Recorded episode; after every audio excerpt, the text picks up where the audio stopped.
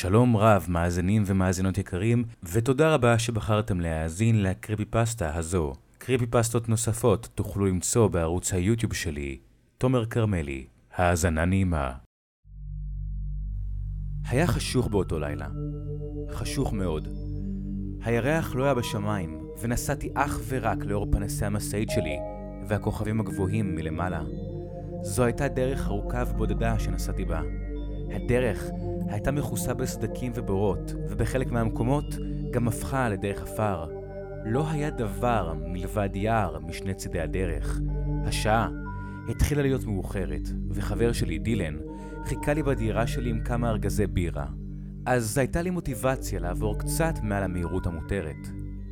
המוח שלי נכנס לטייס אוטומטי. שום מחשבות לא עברו לי בראש. נראה היה שהכביש פשוט משך אותי קדימה אל החשיכה המעורפלת שלפניי. ואז המנוע שלי שאג פתאום, והתחיל לקטט. נורית הבדיקה שלי נדלקה. זה הפתיע אותי כל כך וכמעט איבדתי שליטה על ההגה. לחצתי לבלמים כשהמשאית נעצרה, ולא התניעה שוב. נשמתי כמה נשימות עמוקות, ניסיתי להרגיע את עצמי. ניסיתי מספר פעמים להפעיל את המנוע, אבל לשווא, הוא לא הותנה. Oh, כעסתי כל כך. היה לי את משאית הפורד הזו חמש שנים, ומעולם לא עשתה את זה. יצאתי מהרכב, והתקשרתי לדילן להסביר לו את מצבי. תגיד לי איפה אתה, טיילר? אני אבוא לאסוף אותך. אמר דילן. אני על כביש 89, פשוט תמשיך לנסוע אליו עד שתראה את המשאית שלי. אתה לא תוכל לפספס אותה, אמרתי לו. בסדר, אגיע לשם הכי מהר שאני יכול. שתיתי כמה מהבירות, אבל אני מרגיש טוב לנהוג. אמר דילן. בסדר, אחי, רק תיזהר, אמרתי, ואז ניתקתי את השיחה. ואז, זה היה הרגע, כשראיתי את זה. הייתי בהלם שלא שמתי לב לזה עד אז, בהתחשב שחניתי לפני עשר דקות. אבל, זה היה שם. זה היה בית קברות. הוא היה מוקף ביערות מכל עבר מלבד הכביש. הייתה לו גדר חלודה עם שרשרת המקיפה אותו, והוא היה מוקף בצמחים שוטים ועשב גבוה. ברור שהמקום לא טופח זמן רב. הייתי עמום מהעובדה שפשוט לא ראיתי את זה קודם. זה היה ממש שם, וגם די בולט בהתחשב בעובדה שלא היה שום דבר מלבד יערות מכל עבר. הבנתי שאצטרך לחכות קצת עד שדילן יגיע, אז החלטתי לבדוק את בית הקברות. זה לפחות נתן לי משהו לעשות. עברתי דרך השער והרמתי את מבטי אל השלט. עליו היה כתוב בית הקברות קוורטוויל, באותיות חומות וגדולות.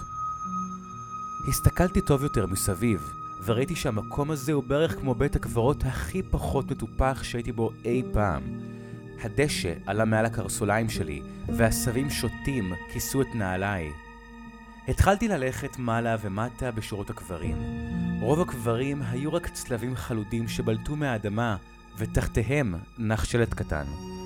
כמה מהם היו גושי אבן של ממש עם שמותיהם של הקבורים חרוטים בהם. העפתי מבט בהם, מסתכל בשמות ובתאריכים. ג'רמי, קיילי, ברברה, לואיס, נולדו ב-1957, 68, 43 ו-91. ואז נתקלתי בקבר אחד, והבטתי בו בהלם מוחלט.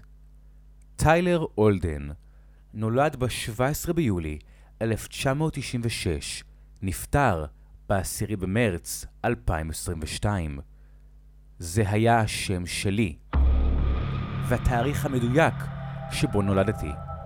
הייתי בבית הקברות ב-9 במרץ, וזה אומר שלפי השלט הזה אני אמור למות מחר. הבנתי שמישהו בטח מנסה לעשות עלי מתיחה. זה היה חייב להיות זה. לא היה הסבר טוב אחר. אבל תחושת אימה עמוקה עלתה מהבטן שלי. הרגשתי חולה. לא ידעתי למה. אחרי הכל, זו רק מתיחה. כמובן שזו הייתה מתיחה. כל המחשבות והתחושות הללו התגלגלו לי בראש כששמעתי קול מאחוריי. אני חושש שאין שום דבר שאנחנו יכולים לעשות למענך. היקף הפציעות שלך חמור מדי. הסתובבתי וראיתי את האיש עומד מאחוריי. הוא היה איש מבוגר עם שפם אפור וראש מקריח. אבל הדבר מוזר היה שהוא לבש מדי רופאים. סטטוסקופ היה תלוי סביב צווארו, והייתה לו עניבה כחולה תחובה מתחת למעיל הלבן שלו. אני יכול לתת לך תרופה כדי להקל על הכאב, אם אתה מרגיש שאתה צריך את זה. אמר הרופא. על מה לעזאזל אתה מדבר? אתה בסדר? שאלתי. האיש עצר לרגע, ואז חזר. אני חושש שאין שום דבר שאנחנו יכולים לעשות למענך. אני חושש שאין שום דבר שאנחנו יכולים לעשות למענך. אני חושש שאין שום דבר שאנחנו יכולים לעשות למענך.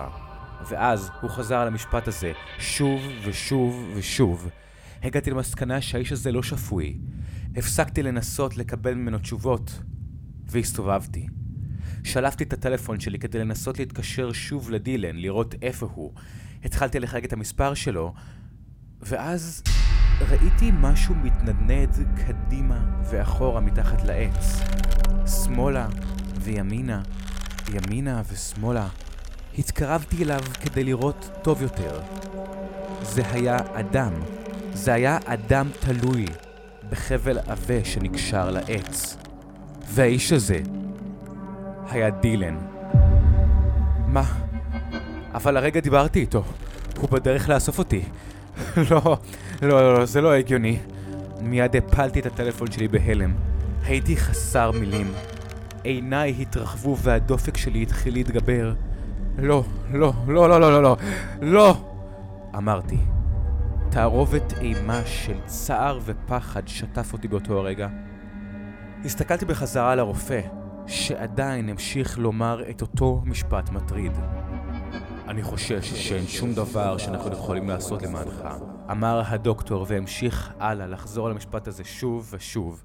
רצתי בחזרה למשאית שלי, מועך משהו על הקרקע לידי.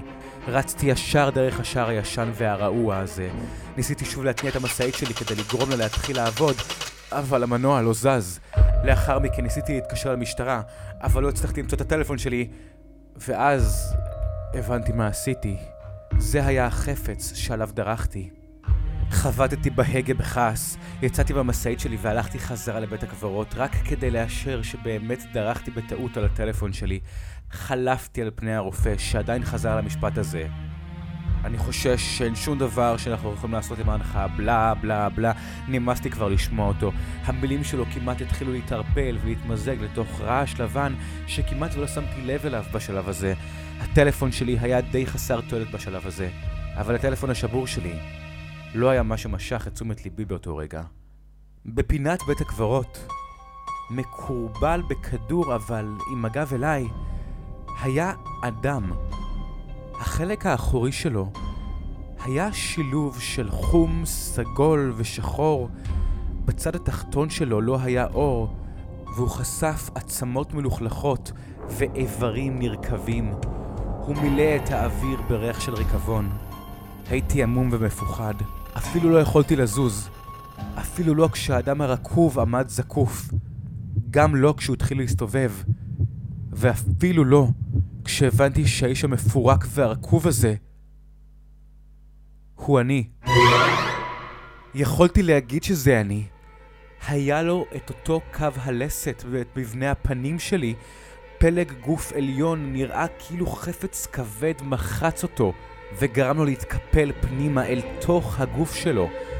יכולתי לראות חלק מהצלעות חשופות כשהבשר הרקוב שלהן יוצא החוצה ונופל על הרצפה. ואז, אז, הוא התחיל להתקדם לעברי. לקח לי רגע ואז רצתי בכיוון ההפוך. האצתי כששמעתי אותו רץ אחריי. הוא השמיע צליל גרגור מוזר בזמן שרץ. הוא מעד וצלט תוך כדי, ועדיין הוא היה מסוגל לרוץ במהירות כמעט לא טבעית. קולו של הדוקטור התגבר לפתע. אני חושש שאין שום דבר שאנחנו יכולים לעשות למענך. אני חושש שאין שום דבר שאנחנו יכולים לעשות למענך. קפצתי מהשער לכיוון הרחוב, הסתכלתי מאחוריי כשהיצור עצר ליד השער. הרופא והדבר הזה התחילו להפוך לאט לאט לאבק, ואז התפוררו עם הרוח. עדיין רצתי לכיוון הרחוב וצעקתי בשמחה כשנעלמו. אה, יש! סוף סוף! וזה היה הרגע כשבו שמעתי את זה. קירות בוהקים סינבו את רגע האופוריה שלי, ומשאית גדולה וגבוהה נסעה לעברי במהירות.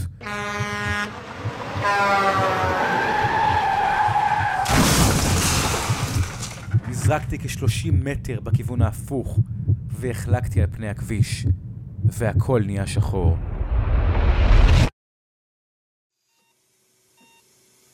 התעוררתי בבית החולים. זה היה היום למחרת. הייתי מחובר למכונת נשימה והיו לי הרבה צינורות מבצבצים מהחזה שלי. הייתה לי כמות עצומה של כאב כמעט מכל מקום בגוף שלי. זה היה די קשה לדבר. יכולתי, בקושי רב, להזיז את זרוע ימין, אבל בקושי. הסתכלתי וראיתי את אחותי יושבת על הכיסא לידי. היא אחזה בזרועי. אל תדאג, טיילר. אתה הולך להיות בסדר. הרופא יוציא אותך מכאן תוך זמן קצר.